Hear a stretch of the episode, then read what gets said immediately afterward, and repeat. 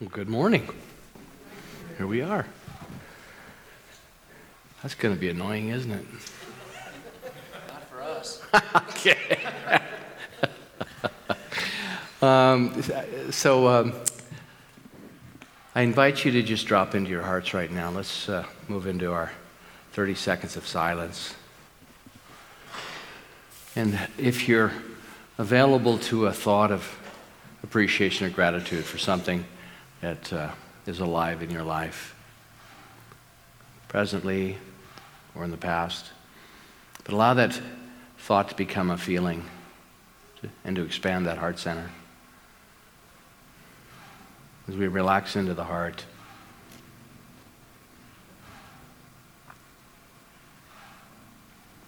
we begin to connect to one another. Connecting to one another, we connect to infinite source. And so, as we establish this coherent field of connection, infinite possibility, let's drop into our silence.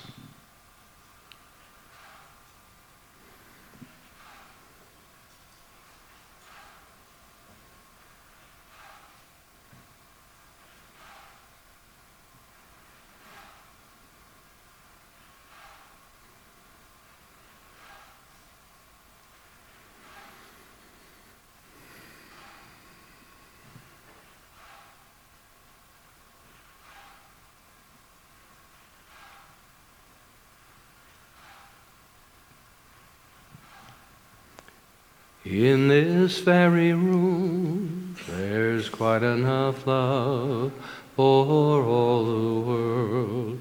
And in this very room, there's quite enough joy for all the world. And there's quite enough love and quite enough power to walk through our every fear.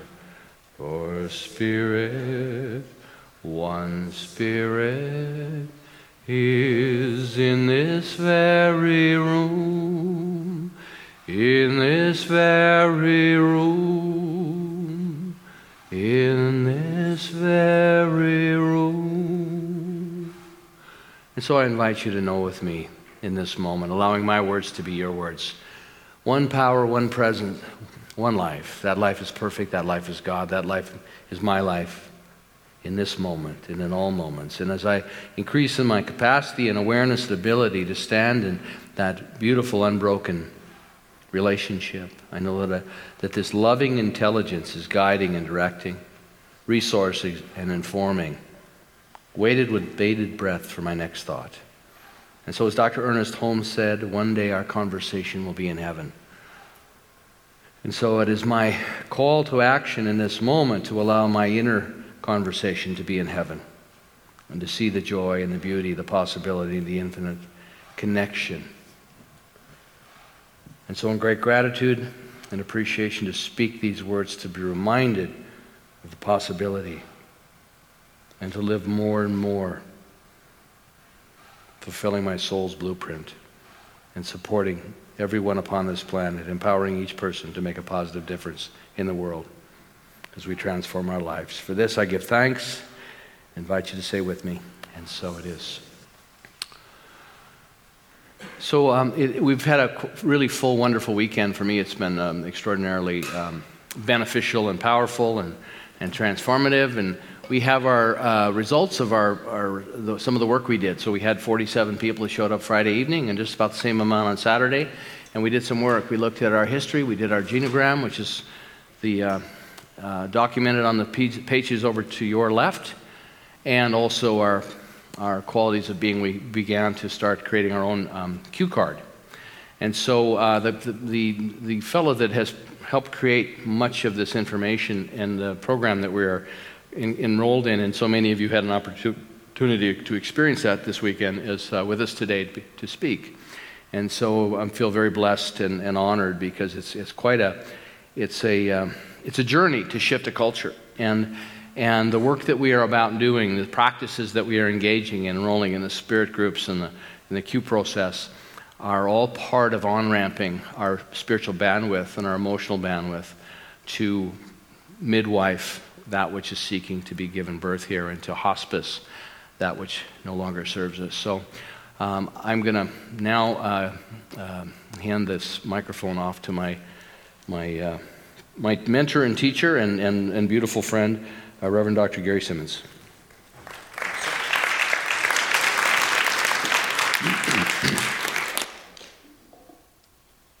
So we need to switch the. Uh, there it's coming, I guess. There it is. So I'm going to get to uh, how to not be triggered when you're judged. Is that uh, helpful at all to anybody? Anybody get defensive when you're judged? Raise your hand. It's just a fur ball. Cough it up. That's good. Okay. But I'm going to, before I get to that, I want to just um, also elaborate a little bit on what uh, Reverend Patrick has shared about our weekend. So, you are in a process of a three year program of evolving from a minister centric ministry practice to a mission centric ministry practice. And it's important for us to know that in these times, in this economy, and what's going on in the world, our current ministry practice, which is over 400 years old, is unsustainable. Love offerings and tithes are no longer able to meet the expenses of ministries, and so we have to develop a different ministry practice if we're going to be sustainable in, this, in, in these chaotic times. And so, a mission centric ministry practice is based upon the community coming together to fulfill its purpose. And your purpose is transforming lives and inspiring people to make a positive difference in their world. And when we, when we migrate from a, um, a ministry practice that's based upon the comings and goings of ministers, and the impact that that has on spiritual communities over time.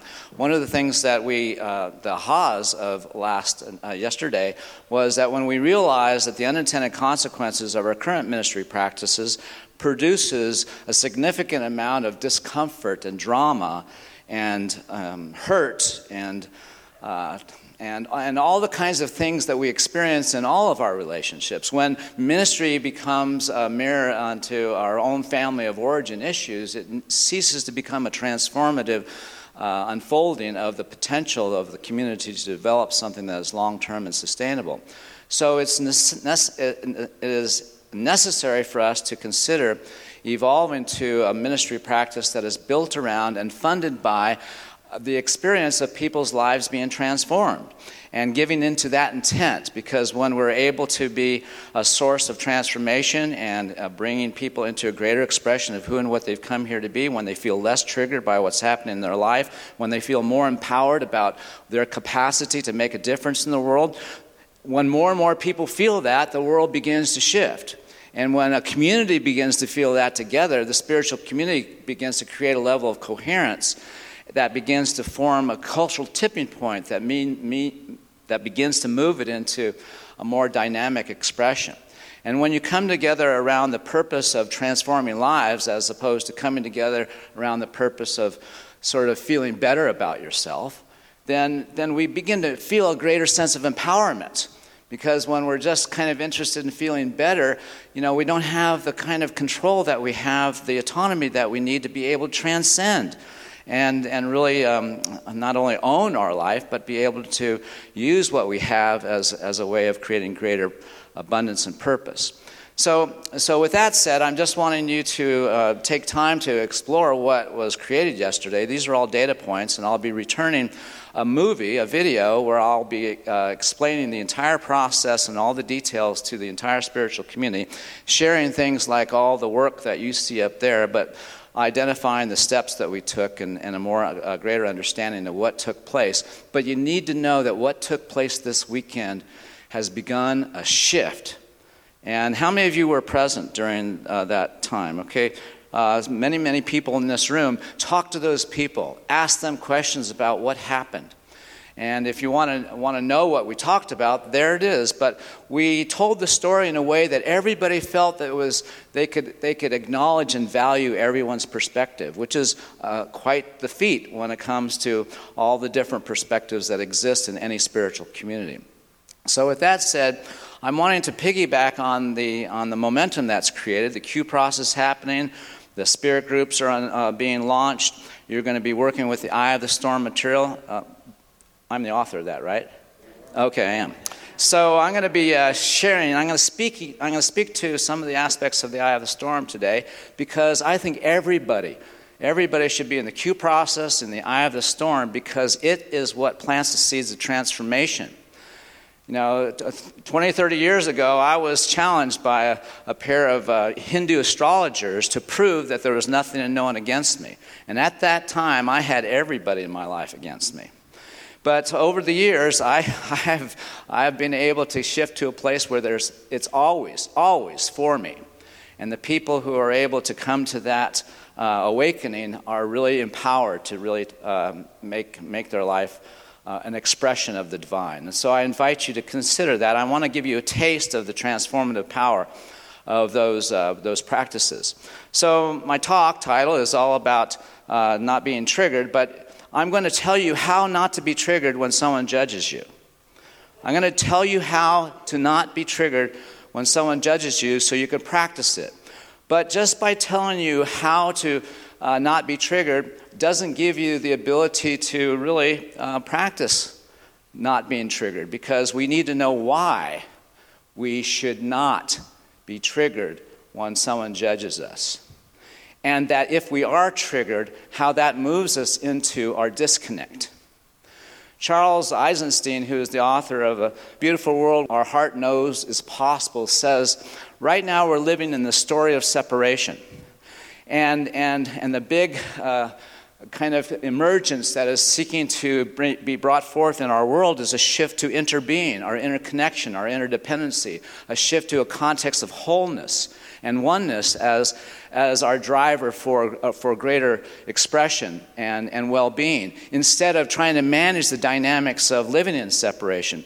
But when we live in the, in the state of separation, there are three dynamics that we become uh, compelled to engage. In other words, we, we engage in habits of being that take us away from our effort to really transform our lives. The three habits of being that are a consequence of the story of separation are the habits of struggle, the habits of not enough, and the habits of judgment. And how many of us are stuck in those habits? And how many of us can see that that might be what is uh, a challenge to the world right now because of all that uh, incongruence with respect to those habits of being and who we truly are as spiritual beings, um, we have to step out of that way of being if we're to transform this world and especially our own lives. And so today I want us, I want us to uh, break the habit of being defensive when we're judged. And so that's, that's what we're going to do. And, and before you're going to know how to do that, you have to know why. And also, when Jesus says, you know, judge not, uh, you know, okay, how do you do that? Well, in order to really be able to understand how to implement a practice that is all about not judging and not being reacting when someone judges you, we have to know the why before the how becomes easy and before the how can become a spiritual practice. And, um, and I think that what you're moving towards as a way of coming together as a community, community in the context of, of learning the science and the principles and the research and all the things that constitute the why we should be doing this practice. And, and then having another opportunity to experience the how, the what that we need to be practicing that actually moves the needle with respect to our transformational journey. So, so here's the why with or first of all, I'm going to go with a how. Here's how not to be triggered when you're judged. When someone judges you, here's what you say. Oops, I forgot this. Sorry. Let me let me I digress. Let me just say that I popped this slide in because I wanted to explain when we're caught up in habits that there is a circuitry in our consciousness that perpetuates a dynamic that we can call our self system our small s self system. And, and so, as, we, as this illustration shows, our habits of being create our habits of doing, which create our habits of having, which when we have something, it impacts us. We have, we have an emotional impact. So, our habits of having impact our habits of how we feel about things. And how we feel about things are always connected to our habits of how we believe what we believe about ourselves. And those habits of what we believe about ourselves condition how we sense and how we perceive and the stories that we make up about what's going on. And so we live in this circuitry of our self system unconsciously for the most part. And then when, when we try to bring an intentional effort to transform ourself, the 5% of us that's awake is trying to work against the 95% of us that's in an unconscious habit of being, in an unconscious habit of doing, in an unconscious habit of having, and so on and so forth. And so, for us to break that cycle, we have to bring an effort and intention that is about exiting this circuitry in order to create different habits of being and different habits of doing, and so on and so forth. So, so it's important that we understand that in order for us to transform our life, we have to transcend this circuitry. Because it's a body mind dynamic that keeps us locked into our way of being with what we're having. And if our way of being with what we're having is making what we're having against us, then we're compounding our disconnect. We're compounding our distance away from actualizing our capacity to awaken and grow up and clean up and show up and also sign up after church. So, when someone judges you, here's what here's how to not be triggered. Ready for it? Here goes. Just say tell me more. All right but very plain that's the teaching. If you want to know how not to be triggered just say tell me more. Now i can hear some of you thinking now what's up with that i mean have, can you imagine when someone judges you and you say tell me more what might happen I mean, that's sort of like asking for more, uh, you know, for us to be, get beat up more sometimes because judgment is, doesn't feel pleasant. I mean, why would we ask for more? And so that's the, that's the question why? Why does this, as the how to not be triggered, work? And why should we practice when someone judges us to say, Tell me more about that? and begin to feel a shift when you're able to kind of show up in that intent.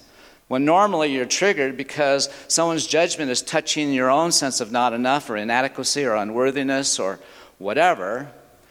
But instead, say more about that. What means that there's no button being pushed right now, right? It, it, but you have to be able to get there first. So, right now, if I just say, go ahead and say, tell me more, you're not going to kind of uh, welcome that without understanding why. Okay, so understanding the why is now going to make tell me more very easy. You ready for it? Okay, all right, that's okay. So, when someone judges you, the reason why uh, you should say, Tell me more, is because it is not about you. There is no judgment that is about you. None. I'll prove it.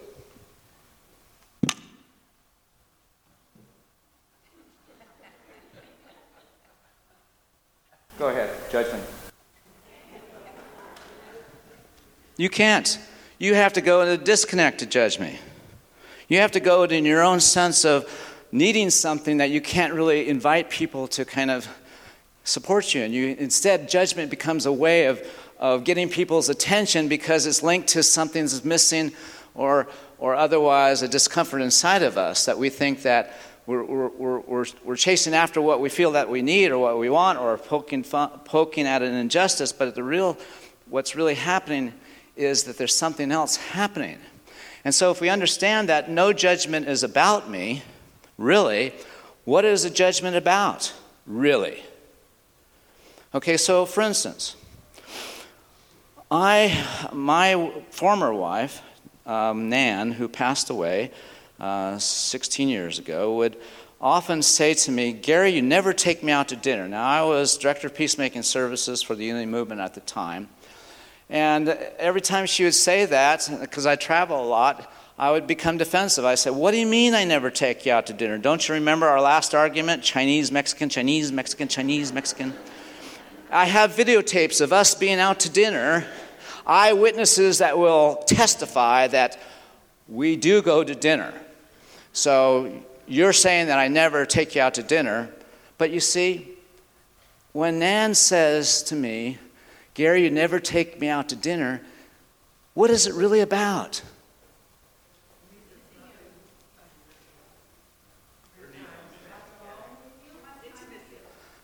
Who knows what it's about?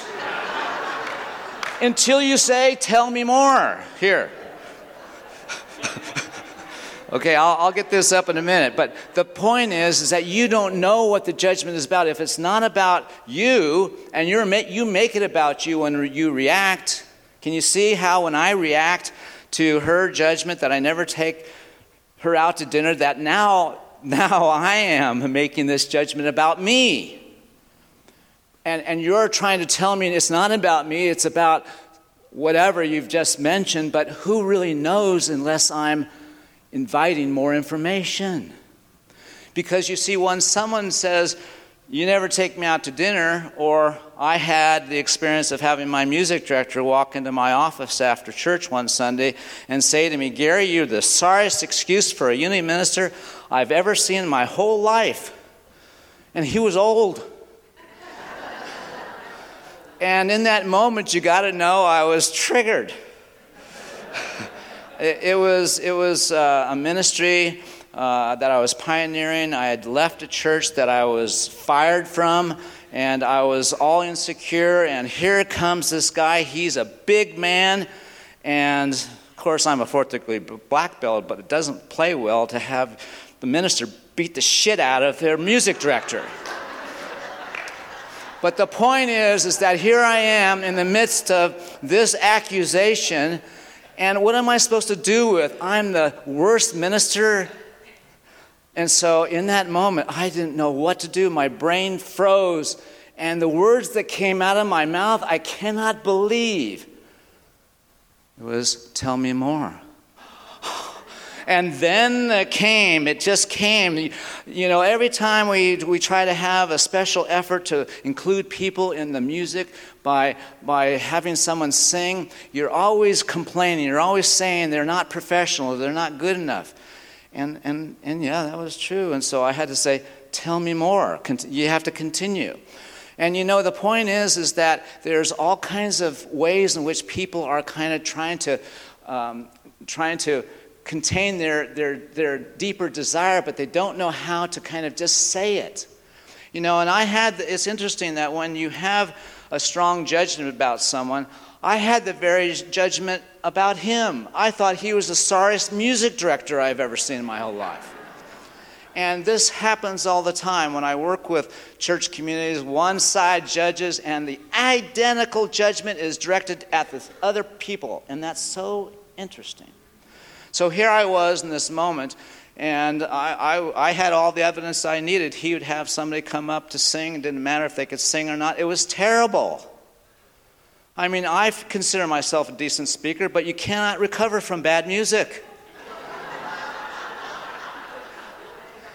you know, he purchased this keyboard. You know, back in the day, 20, 30 years ago, they, there's these keyboards you, you could press a button and record, and he would be at home recording the hymns and then we set back up at church on Sunday, and he'd be behind the thing, and and then the music would play, and here we are singing the hymns. But but sometimes the music was off, or we were off, and then it was it was awful.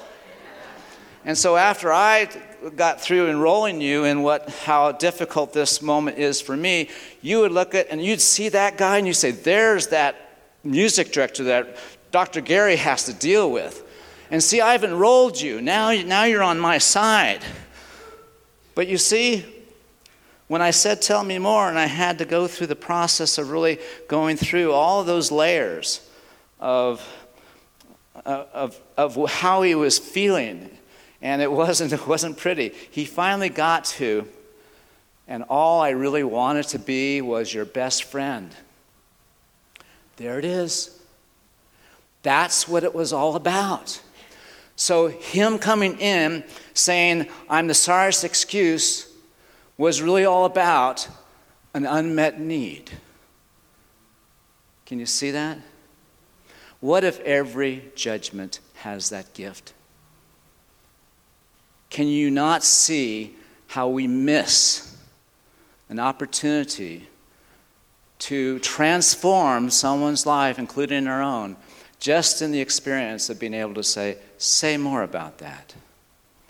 And when we are able to stay connected instead of separating through defensiveness, when we're able to invite the person to, to reveal to us what might be underlying that judgment or criticism, we, we, we will arrive.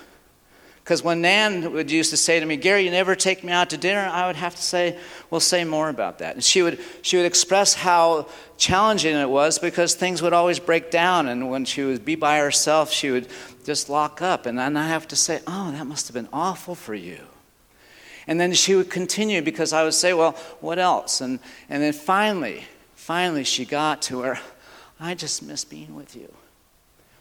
And can we not see that every judgment has that gift? And if we don't, if we don't be in the place of greater um, kind of ownership of, of who we are and what we're about, and, and if we don't understand that our habit of being requires of us to become defensive, because our impulse is, is to avoid feeling our own sense of inadequacy, which when we are judging somebody, it's about what's missing for us, not what's going on for the other person. So here's both sides of a judgment. When we're being judged, it's not about us, but when we're judging, it is. It's about what's missing. And that's what judgment is always, always about what's missing. And if we don't have the intent and the skillfulness and the desire to find the place where there's that gift, we'll stay locked into the unintended consequences of that very human behavior that is simply designed to save us from feeling our own sense of not enough or inadequacy. And we're bigger than that now. We have to be bigger than that now. And so I invite you from this day forward, whenever someone judges you, or whenever you feel like you want to make somebody the matter with you, that you recognize what's really going on. That, that, that we're unable to speak to a deeper need, a desire, a deeper hunger. And if we come first with that, you know, you would think that my former wife, Nan, would just go there because of having lived, lived with me for so long, that my stuff, my, my advanced way of being would rub off on her. that is so arrogant of me to even conjure up that thought.